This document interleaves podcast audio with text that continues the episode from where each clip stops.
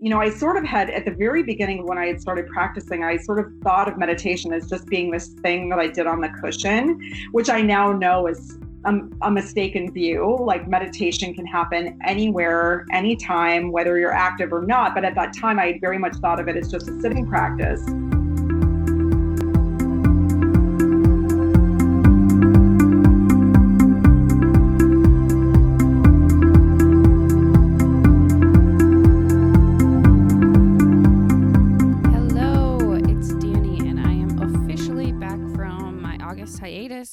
Meditated, and it's just, it feels really good to be back, especially after the really amazing interview that I had with Stephanie on this week's episode. Um, I know you guys are going to love it.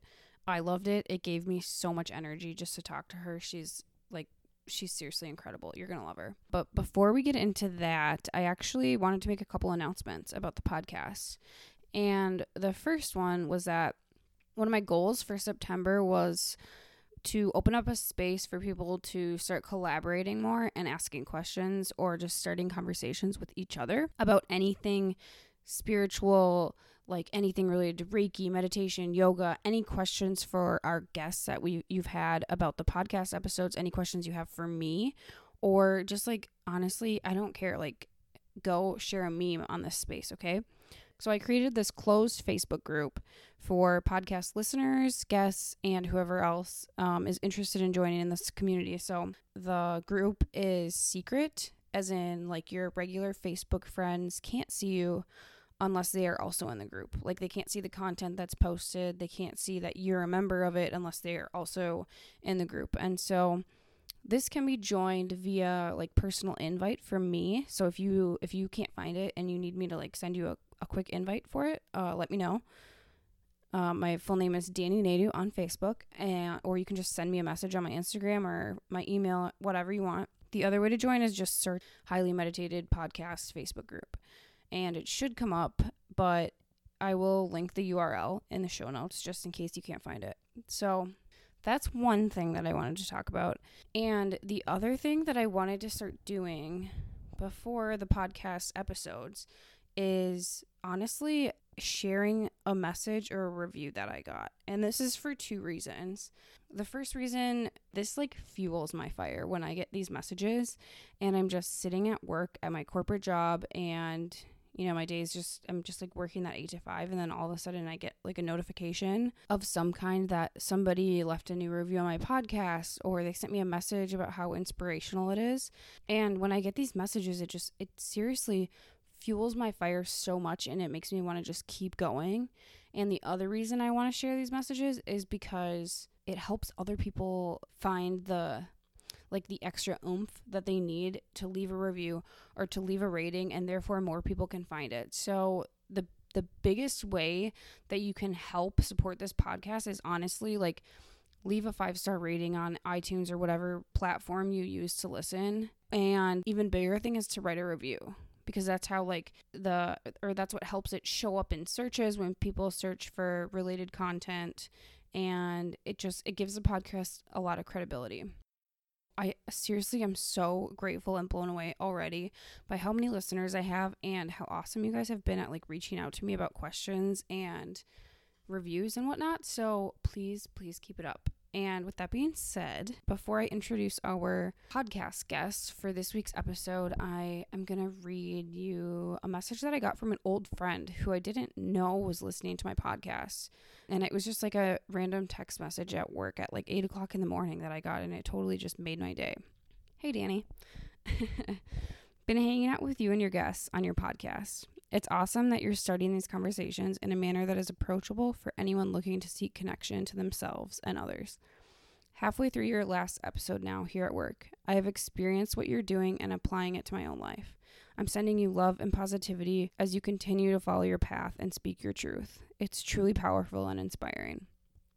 Also, I feel like I'm just hanging out, BSing, and chatting about things larger than ourselves. So, thank you to my friend who sent me that sweet text when I was at work. It seriously made my day. And now I would like to introduce you all to Stephanie Wagner. So, Stephanie is somebody that I found online actually. And I found her at a time where I was really seeking somebody that could give you all a more grounded approach to what meditation is and how you can use it in your everyday life. Because you know I'm a very intuitive and spiritual person and so my meditations typically incorporate you know connections to the other side or or energy work or you know a lot of like intense spirituality things that a lot of people aren't necessarily seeking. And there's so many different kinds of meditation but you know Stephanie is really passionate about mindfulness and applying it in your everyday life in a more grounded approach than what I typically talk about on the show. As you will hear in this episode, she was a fantastic person to talk about meditation and all the kinds of, of different types there are and the teachers that you can find and the way you can apply it in your everyday life. So that being said, to give you guys a little bit of background on Stephanie, she she does this for a living. It's really inspiring to meet somebody that is kind of doing like this this health and wellness and meditation and mindfulness thing that is so it's I mean she's helping people every day. So she is an accredited health and wellness coach and so she teaches as part of her coaching program she teaches mindfulness and meditation she's also a group fitness instructor and a health educator she she came to this path through her own journey and, you know, I don't want to give too much away, but she talks about this in the podcast. And it really, like, meditation and wellness totally evolved her life. And she just became very passionate about it and passionate about bringing it to other people. So that's all I'm going to say for now. And without further ado, let's get into the episode.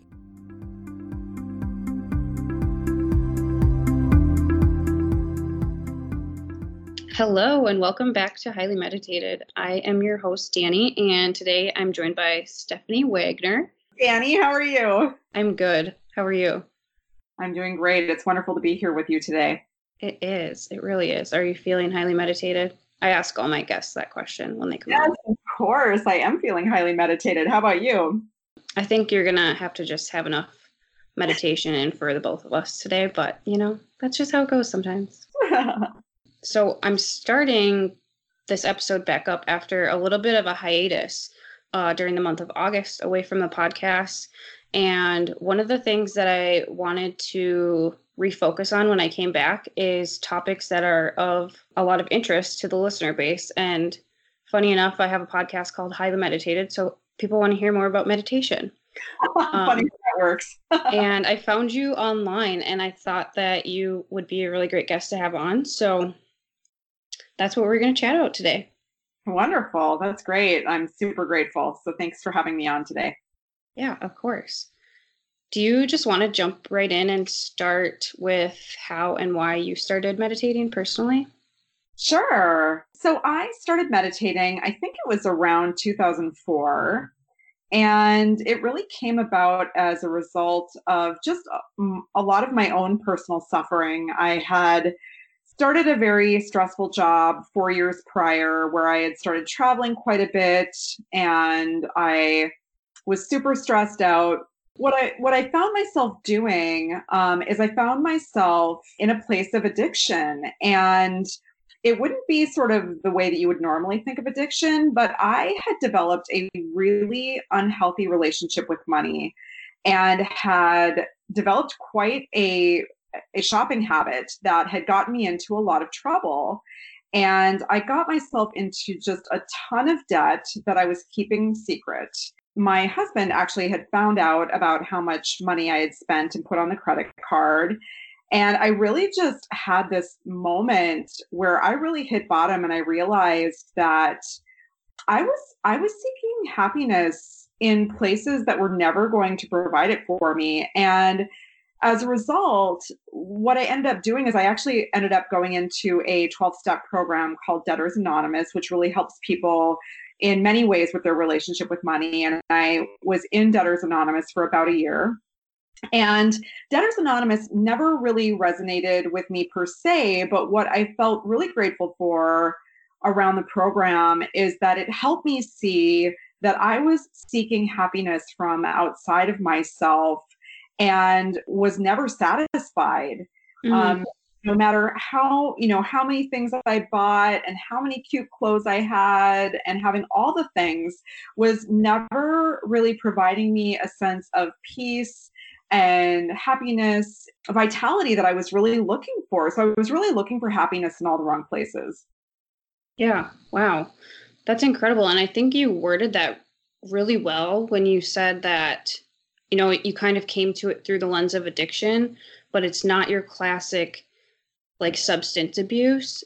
And i think that's a really important point and it's a it's something that brings a lot of people to meditation but it's like that external grabbing for things to help you like cover up what's going on inside of you yeah i mean i think you know i think many people do it unconsciously. It's like you know why are you eating the cupcake? or why are you binge watching netflix for 12 hours? I mean there's always this thing of like going outside of ourselves to to find happiness to find some sort of satisfaction and it just always it always fails. And so what i what i did was i ended up you know sort of wanting to actually test out meditation because i had heard a lot about it my mom had always been very sort of spiritually curious and had been a yogi and a meditator and and so I decided to check it out.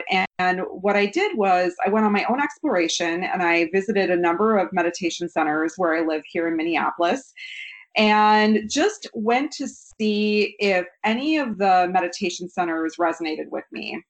And eventually I landed on one that I felt like super connected to. They had a very robust and kind of uh, vital social component to their to their community as well as a lot of meditation offerings. And so it just it just really resonated. So i practiced there for for quite some time and the practice just it really landed with me. I, it really resonated with me it was it was just such a cool thing to be able to explore these different types of meditation and these different meditation centers and just see what resonated.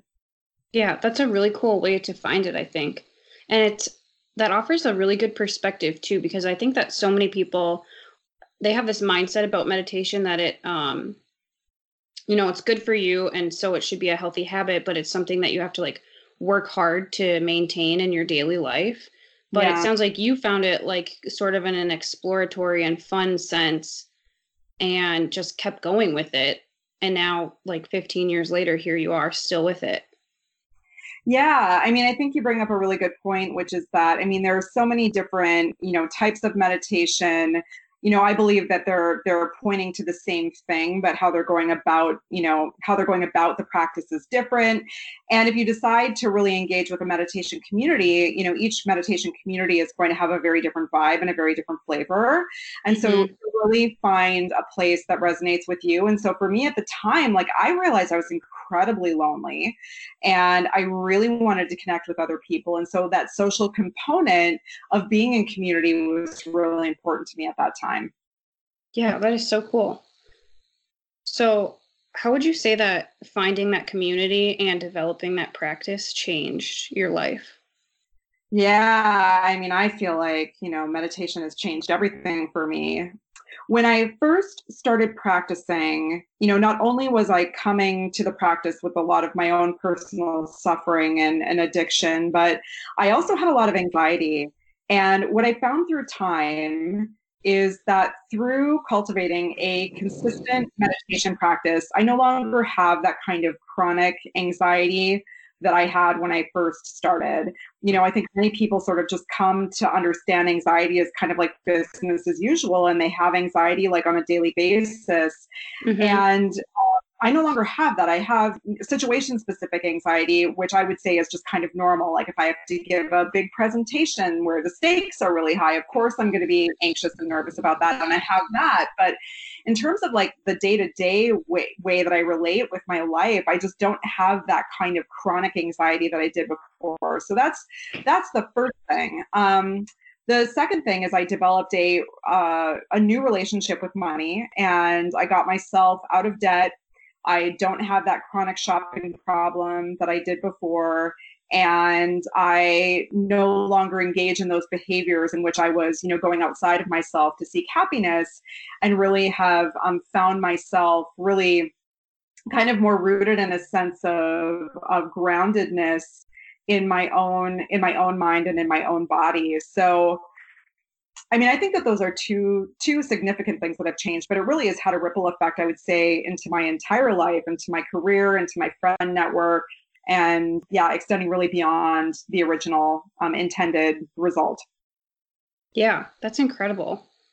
I um I, I kind of want to go back to something that you said at first about anxiety because I've dealt with that a lot myself and really only in maybe the last year or so have I had a consistent meditation practice.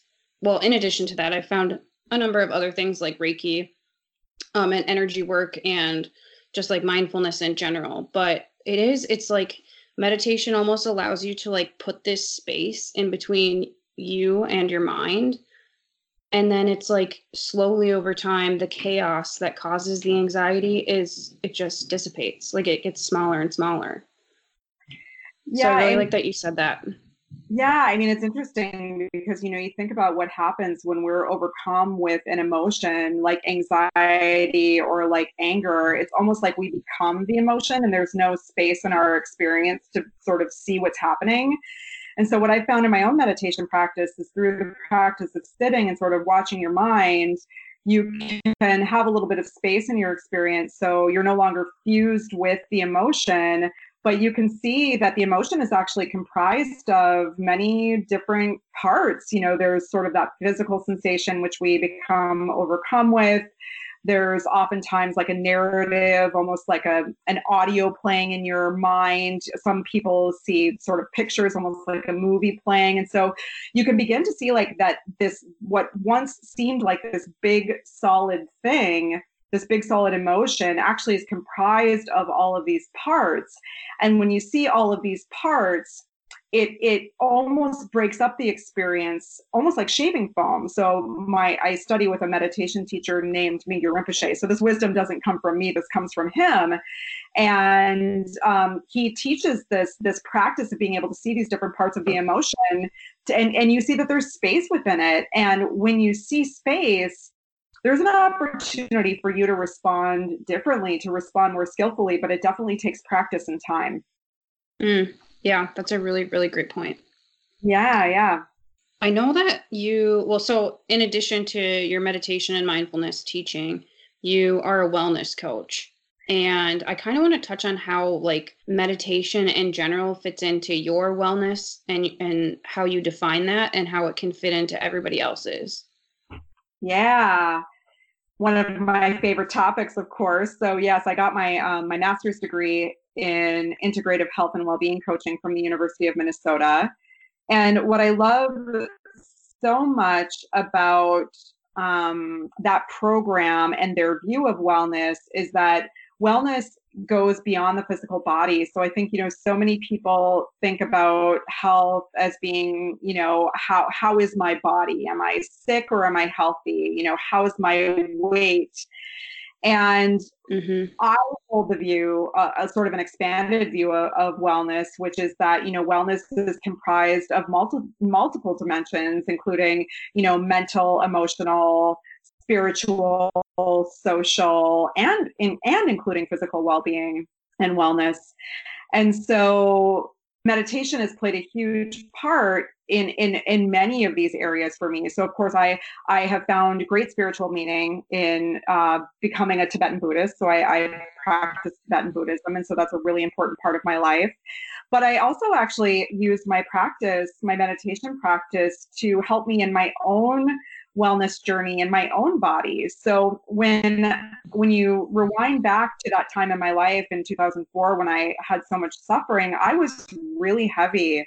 I had been traveling, as I mentioned previously, and throughout my travels, I had gained a lot of weight. I gained like 30 pounds the first year that I was traveling, and I just continued to gain weight um, up until I weighed over 200 pounds. And so there was a point in which I sort of realized that my spiritual practice and my my meditation wasn't really being reflected in the way that I was treating my physical body. And so I decided to explore using my practice really directly related to my energy. And you know, I sort of had at the very beginning when I had started practicing, I sort of thought of meditation as just being this thing that I did on the cushion, which I now know is a, a mistaken view. Like meditation can happen anywhere, anytime, whether you're active or not. But at that time, I very much thought of it as just a sitting practice. And so I began to just use awareness to explore starting to exercise and really looking at like the foods that I was eating. Mm-hmm. and paying attention to the way that I felt energetically and emotionally as a result of moving differently and eating differently. And what was just like super interesting about that process is when I started listening to the wisdom of my body and really tuning into what was happening and orienting myself to the activities and the things that made me feel awesome, I naturally started losing weight. And so over the course of about nine months, I lost like 80 pounds. And it was never coming from a place of like, me saying I want to lose X amount of weight. Like I didn't really ever have a goal in mind other than just to like pay attention to when I felt the best. And mm. and just as a result of paying attention to that, the, the weight just naturally started falling off. That's incredible. I, I really like the fact that you brought up awareness um, around the exercises that you were doing, like the physical exercise, because that's something that I personally have noticed recently. And i don't know what it really is maybe just a in general an increase in my consciousness but it i've been paying so much attention to how differently i feel after doing different kinds of workouts. Like for me i've i've determined that mentally i am so much happier and more clear in my mind after a cardio workout compared to like a weightlifting workout or even a walk i think that is going to just continue to evolve for me and it's I mean, it's totally going to change the way I think about exercise because in the past, cardio for me has been one of the kinds of exercise that I don't like. Now that I am understanding that its mental benefits are just as good as its physical benefits, is I like lean towards that. When I have a half an hour to work out, I lean towards doing cardio instead of anything else now yeah i mean i love i love that you're you know you're listening to your body and part of you know what i've realized is when you are training your mind on the cushion through meditation and you do that consistently it eventually regardless of whether you really are trying or not ends up trickling into like your daily activities where you start like noticing things that maybe you didn't notice before like oh my gosh how do i feel after i eat this bowl of ice cream or how do i feel after i do my cardio workout it's like you just start tuning in really differently than than you did previously and that's mm-hmm. sort of one of the side effects i feel like of just having a regular sitting practice. Yeah. Yeah it's really cool. Yeah. Can you tell us how or at what point you felt the desire to start bringing this sort of practice and coaching into the lives of other people? So I've had a teaching background pretty much my whole adult life. I was a music teacher in my 20s. And then in my corporate job, I worked in training and development. And so I was teaching that whole time. So I've always just had this like sort of natural passion for bringing new information to other people. But very quickly within my own meditation journey, I would say within a couple of years, I just I was feeling such an impact in my own life that I just wanted to bring it forth to as many people as possible. And so I went through uh, a sort of version of a teacher training with my previous meditation community. And that was like super helpful for me because, you know, teaching meditation and leading meditation practice is just a very different skill than teaching someone how to play the flute, for example, which is what I had been doing previously.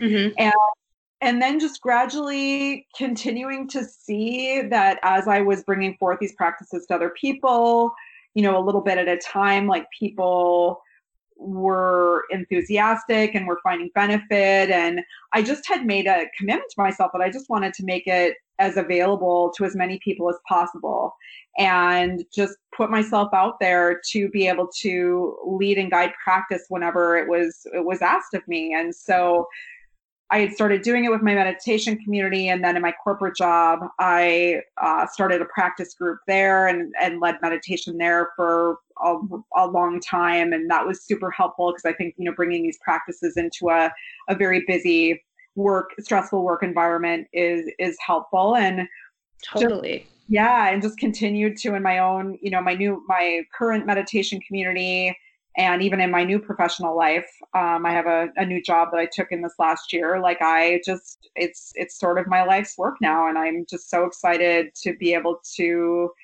connect people to the practice in whatever way resonates with them. Yeah that makes a lot of sense. Now that you say that you totally seem like a natural born teacher. Oh, thank you. Yeah I, I love teaching all the things.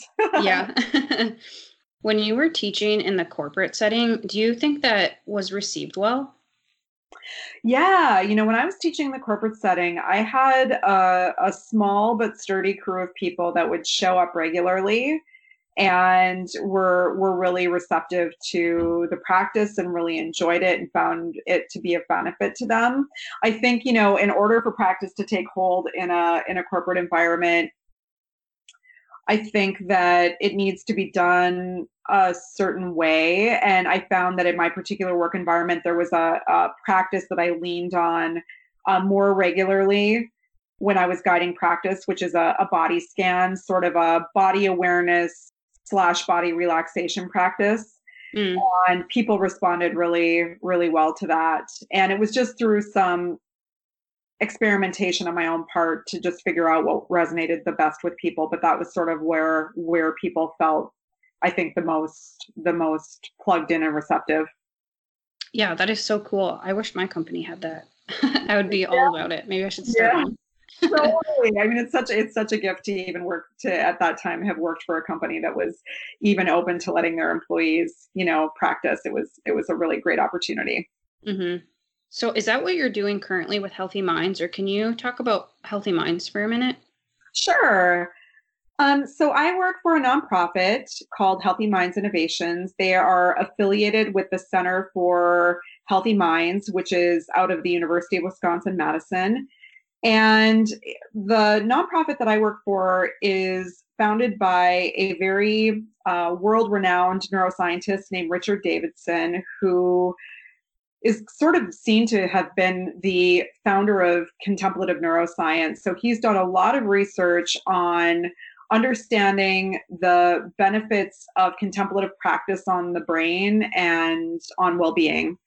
And so this this wellness program that we have is really rooted in training the mind in four different qualities which are awareness, connection, insight, and purpose. And we have a program that includes an app as well as out of app content where people are introduced to these practices to train their minds in these qualities that are known to have benefits for for flourishing and for and for well-being so i am a trainer and a program specialist for them. So i i train webinars and workshops. I also do content development and just have really have had the good fortune of being able to work around these practices that have just made such a difference in my own life and being able to bring them forth to organizations like healthcare and education and corporate settings.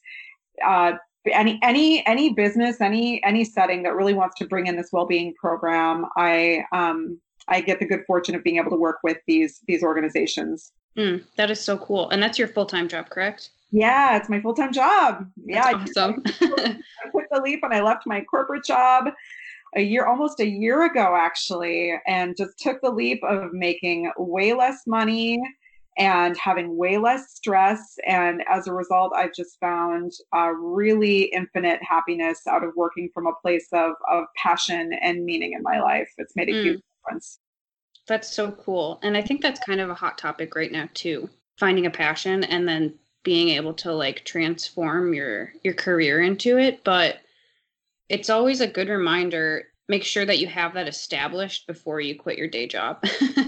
Yeah you know it was it was it was super interesting because i had made the decision that i when i graduated with my master's from the u in may of 2018 i had made the decision that i wanted to work in the wellness health and wellness space.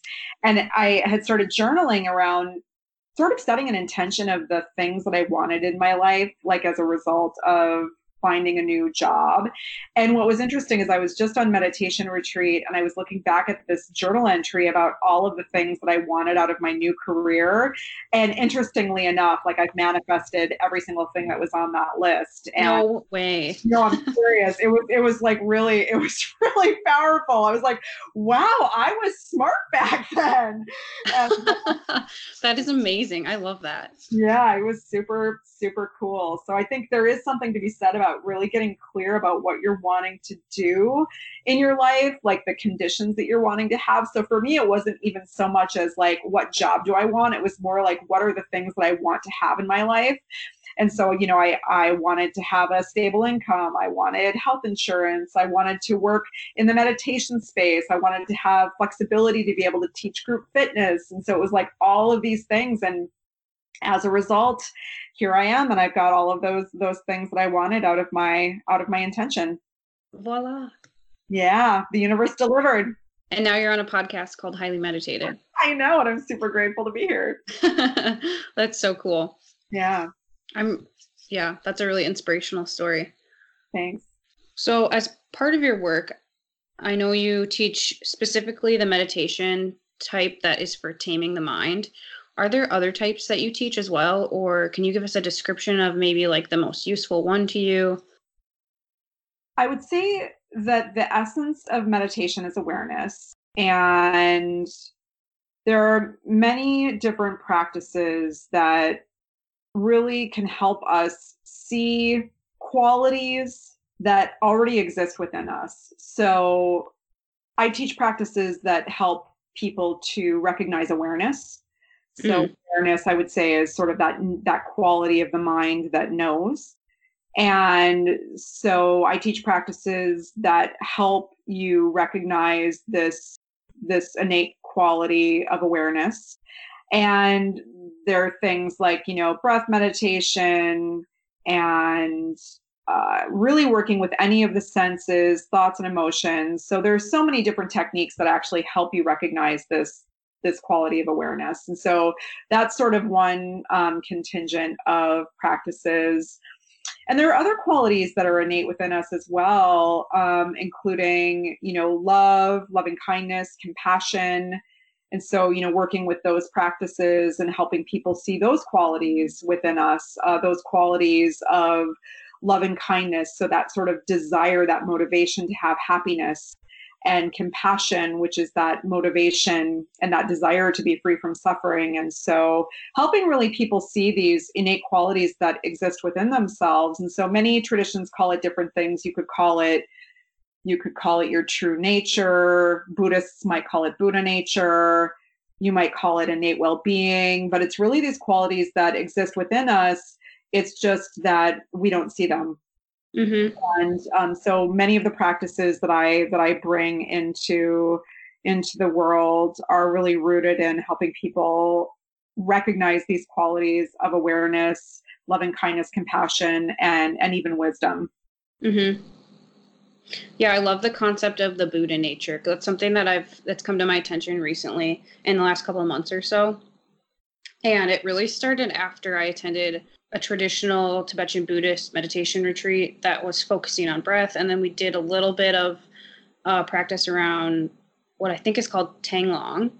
Oh, Tonglen. Yep. Tonglen. Yeah, that's it. But so after I did this retreat, which was very difficult for me, by the way, because I usually meditate in a spiritual sense. And that's why I wanted to have somebody like you on the show, is because a lot of my meditations are getting messages from the other side because I'm really intuitive or like trying to talk to my guides or kind of like seeking answers or trying to release energy from certain areas of my body or I do chakra meditations but I went to this this traditional meditation that is more of a taming the mind and unlocking the heart and after that I just realized that like I couldn't stop smiling at every person that I saw mm. and I didn't used to be the kind of person that like smiled first at strangers Aww. like every single person that I was passing I like I just felt like smiling at them.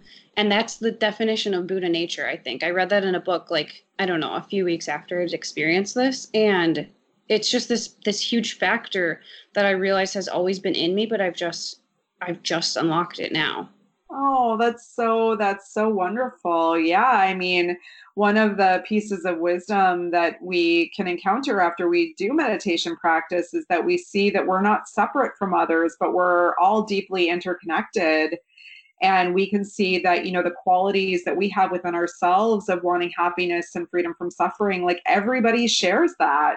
Everybody shares that wish. And so when you begin to sort of see that commonality, you you see the world differently. And mm-hmm. yeah so it's that's neat to hear your experience. Yeah totally. So could you tell us how like if you were to sit down yourself and or even go back to when you were a beginner can you talk about some of the methods that were most helpful for you first starting out? Yeah i think for me um, the tradition that i was practicing in taught breath meditation first. So, really, just this practice of bringing your awareness to your breath. And it can be in a couple of different ways. You know, sometimes it might just be that you recognize the breath going in and out of your nose and that feeling. It might be the sensation of your belly as it rises and falls.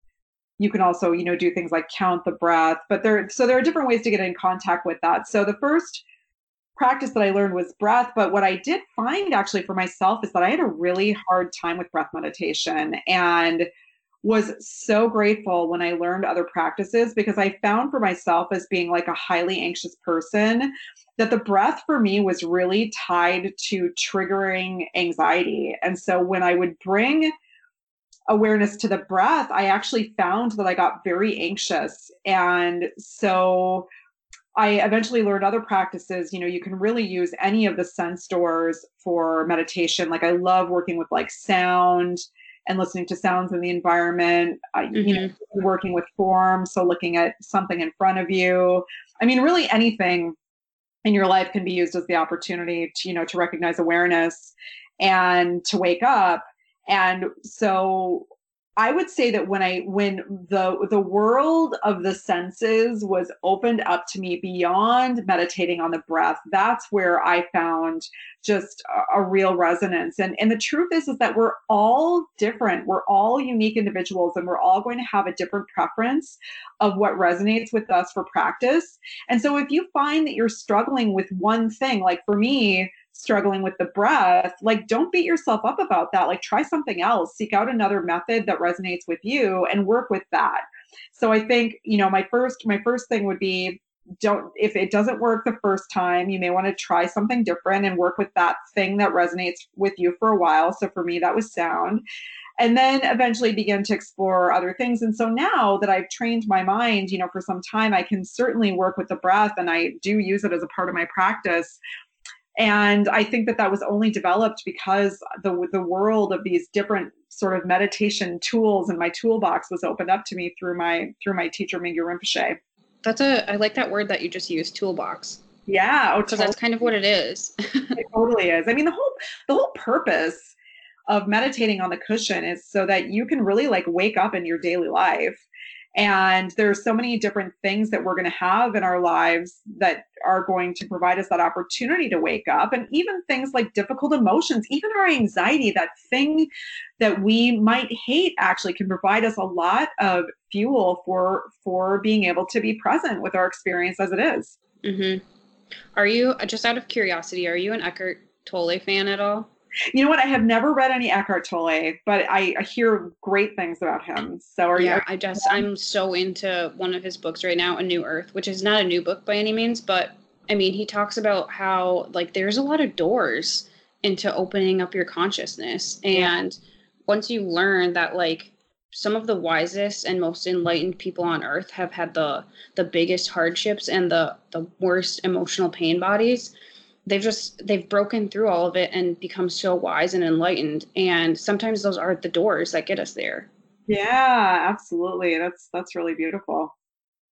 Yeah so i'm i'm just like so into his book right now. I've been yeah i mean it's like yeah when you resonate with a teacher and can dive deeply into that. I think that there's great transformation that can happen as a result of that. And that's and that's the way that I feel about my teacher Mingyur Rinpoche. I mean, I was first introduced to him. I went to one of his workshops when he was in Minneapolis, but then subsequently read his book, um, Joy of Living, and just was opened up to like a whole new world of being able to use things like thoughts and emotions as support for meditation. Like i would have never thought of that previously and that, that's really transformed my my working in difficult situations. Mm-hmm. yeah. Yeah he's a really excellent teacher. My um the the monk that put on the tibetan buddhist retreat that i went to he was his teacher as well. So we oh, talked a lot about his work and and the joy of living was mentioned a couple times as well. Oh great I do you remember the name of who you who you went on retreat with? Lama Yeshe. Oh, ah, okay, yeah, great. Do you know who that is? I do. Oh, yeah. It was yeah. just a, a small retreat in the middle of Wisconsin, and that's where he practices actually and, and lives. And he, his retreat center is in Ridgeland, Wisconsin, which is, I don't know, population 500 maybe, but he was really great. Yeah, he's been on retreat with me before. That's wonderful. Oh, nice. Yeah. Cool. Small world. Yeah, totally. How did you find? Oh, yeah, Mingyur Rinpoche. Um, so I had practiced with um, Shambhala Meditation Community for several years, and there was just something about the community that like wasn't really resonating with me. And I had um, befriended somebody in Minneapolis who started studying with Mingyur Rinpoche, and he recommended that I go and see him when he was in Minneapolis. And so my husband and I had gone to see um, Mingyur Rinpoche when he was here that first time and just really I, I literally like fell in love but like not in the romantic sense it was like I really fell in love with just such a a clear energized friendly funny teaching style that just struck my heart and allowed me to receive the teachings in a way that I just was not able to receive them before mm. at the retreat with Lama Yeshe he he started to encourage all of us to like if we wanted to continue down this path to find a teacher. And i don't think that you need to have a teacher to reap all the benefits of meditation. And but i that's that's just me because i come from the mindset of like taking a bit of what i can from every method that i learn. And i'm just wondering your thoughts on that about like the importance of finding a teacher. You know i think a teacher is helpful, um, super helpful, because what they do is they provide you like the roadmap on the path to awakening. Mm-hmm. So almost like, you know, imagine that you were in a forest and you're like trying to find your way to your destination and you have like no idea where you're going and you're like trying to get through all this foliage and you're being attacked by wild animals and you don't know what to do, you don't have your tools, you don't have your gear versus having there be someone who's given you a map and has explained to you the things that you might see along the way the ways to overcome those obstacles and really direction in pointing you to where you're going so mm. a teacher gives you direction he they they he or she has uh, wisdom from a, whole host of um, people prior to them that have lived and really practiced these teachings in a profound way because they've received teachings from their teacher and their teachings have received teachings from their teacher. And so it's really trickled down. And so there's just so much wisdom of w- what we call the lineage of of beings who have done who have done this work prior to us to help us on the path to awakening. And I think I would, I personally would rather have a map and support from someone who's done the work and who who knows where they're going versus me struggling in the forest by myself. Mm-hmm. Yeah, totally. That makes a lot of sense. Thank you for that explanation. And it doesn't just need to be one one teacher. I mean, you can you can find wisdom and resonance from many different teachers, and you know take what resonates with you from from their from their wisdom and and discard what doesn't what doesn't resonate. Mm-hmm. and really investigate for your own experience right? I mean the whole point is to take what you're learning but then to bring it into your own practice and see how that lands. Like is this my experience? Is this not my experience? And really test it out for yourself. Yeah totally. The one thing that's helped me well, I shouldn't even say that it's helped me because it wasn't intentional, but the one thing that I've noticed is the best teachers that I have I have a, you know, I have a spiritual teacher and then I have a Reiki master teacher that I got my training from and I'm signed up to get my master from. And it's like these these are the people that came into my life and I don't know how, but I just like I knew as soon as I met them that I had to like absorb everything that I possibly could from them. And it yeah. was just like I, I think when you meet a teacher like that that's right for you, you just know. Yeah. Oh, a hundred percent. And I and I had that same experience when I met Mingyur Rinpoche and even his brother Tsoknyi Rinpoche.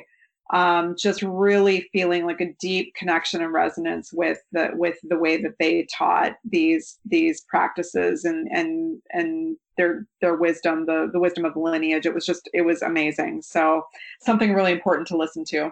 Yeah, totally. Well, would you like to be a teacher for some of our listeners now? sure. Um, sure. I'd love to. So, in a previous conversation, you and I had talked about some of the questions that I've been getting about meditation. Um, and I kind of just honestly want to list off a few of the most common ones that I had. I mean, these are questions that came from the listener base, but I think they're all like really valid questions that anybody who starts meditating has at some point. The first one being, how can I deal with the difficulty of racing thoughts during meditation and feeling like they're the enemy? Yeah, that's such a that's such a common question. Well, I think what I would say is that people oftentimes come to meditation with a mistaken view of what to expect. And I think that this has largely been perpetuated by meditation in the media and people believing that you know successful meditation is only when i have a state of complete calm and non-thought. And that just is not the case. Mm-hmm. the, the, truth is is that the mind is going to do its thing. It's going to think.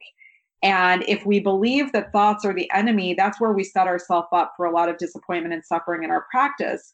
Whereas if we understand that the thoughts are going to happen and it's sort of our relationship to them that changes through meditation then we can start seeing that that thoughts are not a problem. They're just like a natural part of the process. And in fact what happens for beginning meditators is that they may think that they've got more thoughts than they had previously. And this is what my teacher refers to as the waterfall experience. So, like when you start practicing, you'll see all of these thoughts and all of these experiences coming through your mind, and you can almost feel like overwhelmed by them. But the truth is, is that that cascade of experience has been happening all the time. It's just that you haven't been aware of it.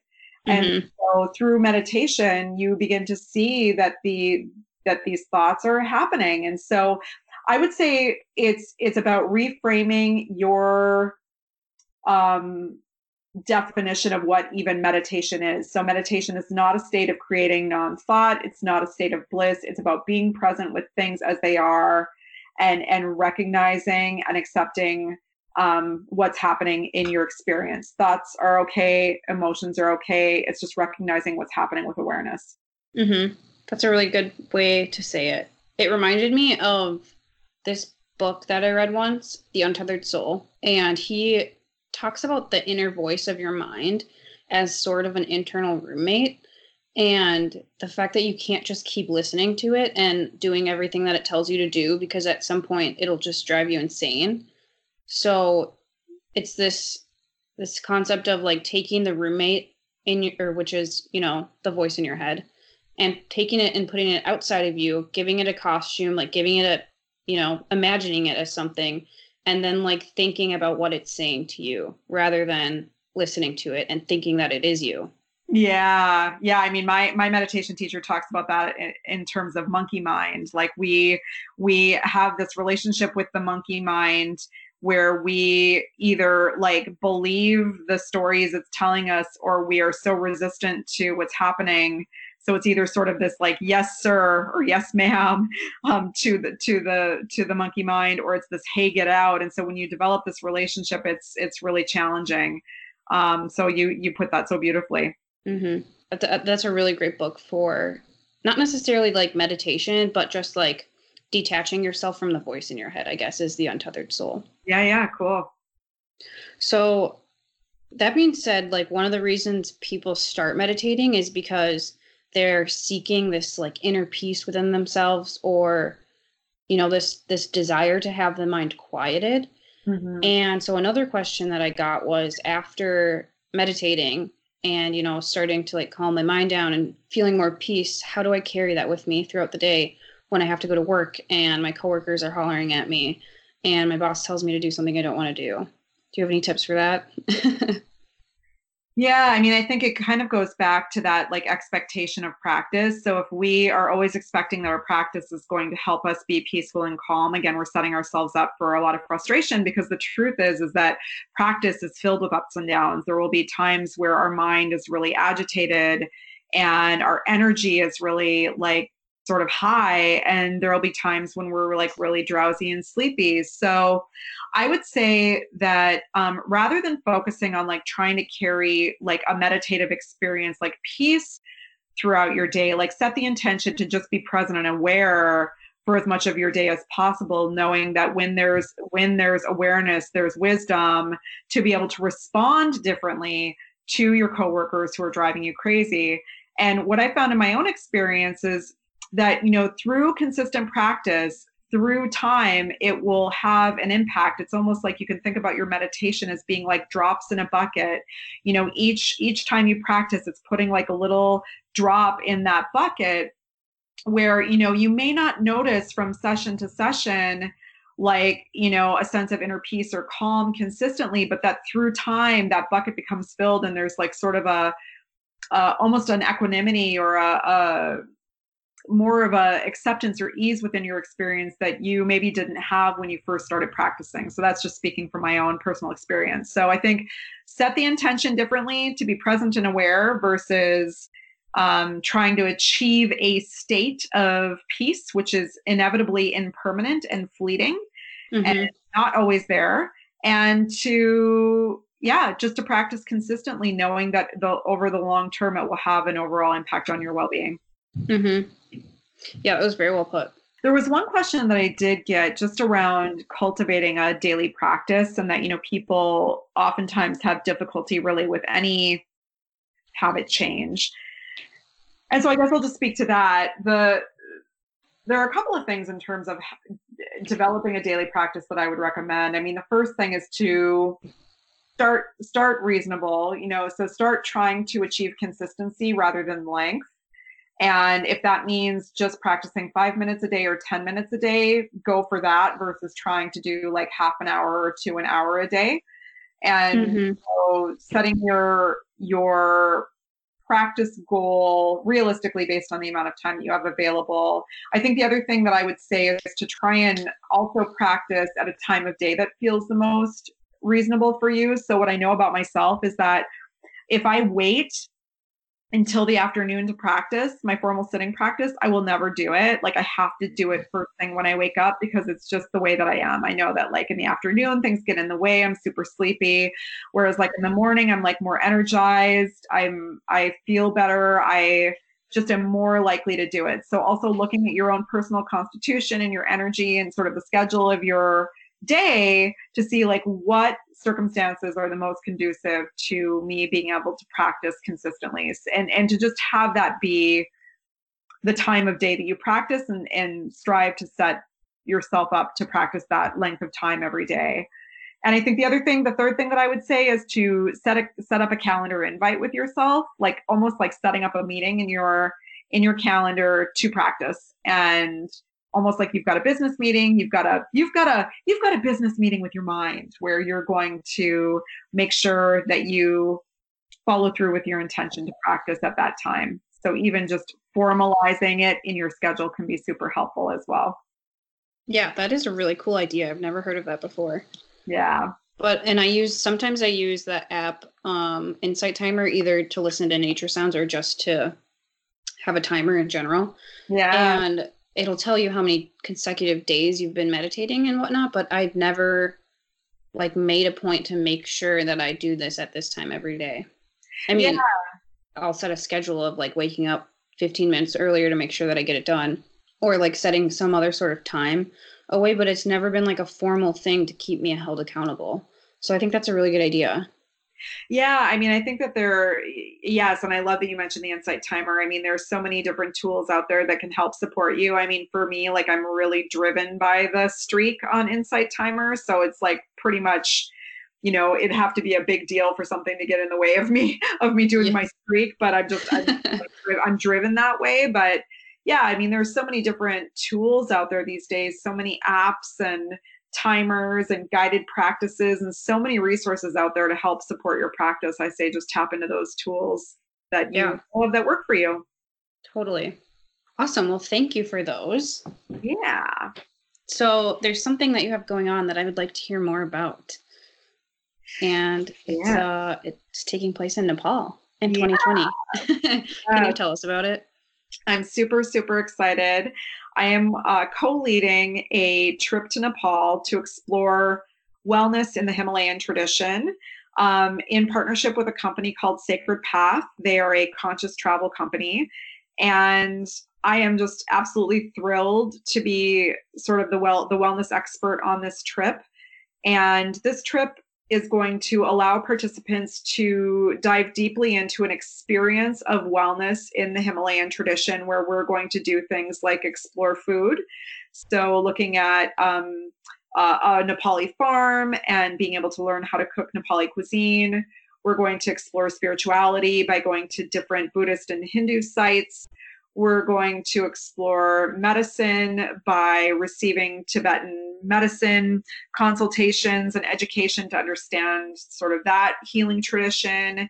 And so it really is a very different, very educational and experiential tour of a, a, different place. So, really looking at a more expanded view of wellness. And so, I'm just I'm super excited. I'm also um, partnering with a company called Nomad Botanicals. They're an artisanal aromatherapy company based out of San Francisco. And so they're creating some aroma blends for this trip to Nepal that each participant is going to receive. And so each day when we're on the trip, I'm going to be leading the participants through a series of wellness rituals that incorporate uh, mudra and meditation and mindful movement and aroma really rooted and inspired in the Himalayan tradition. So I'm super, super excited. That's happening in October of 2020.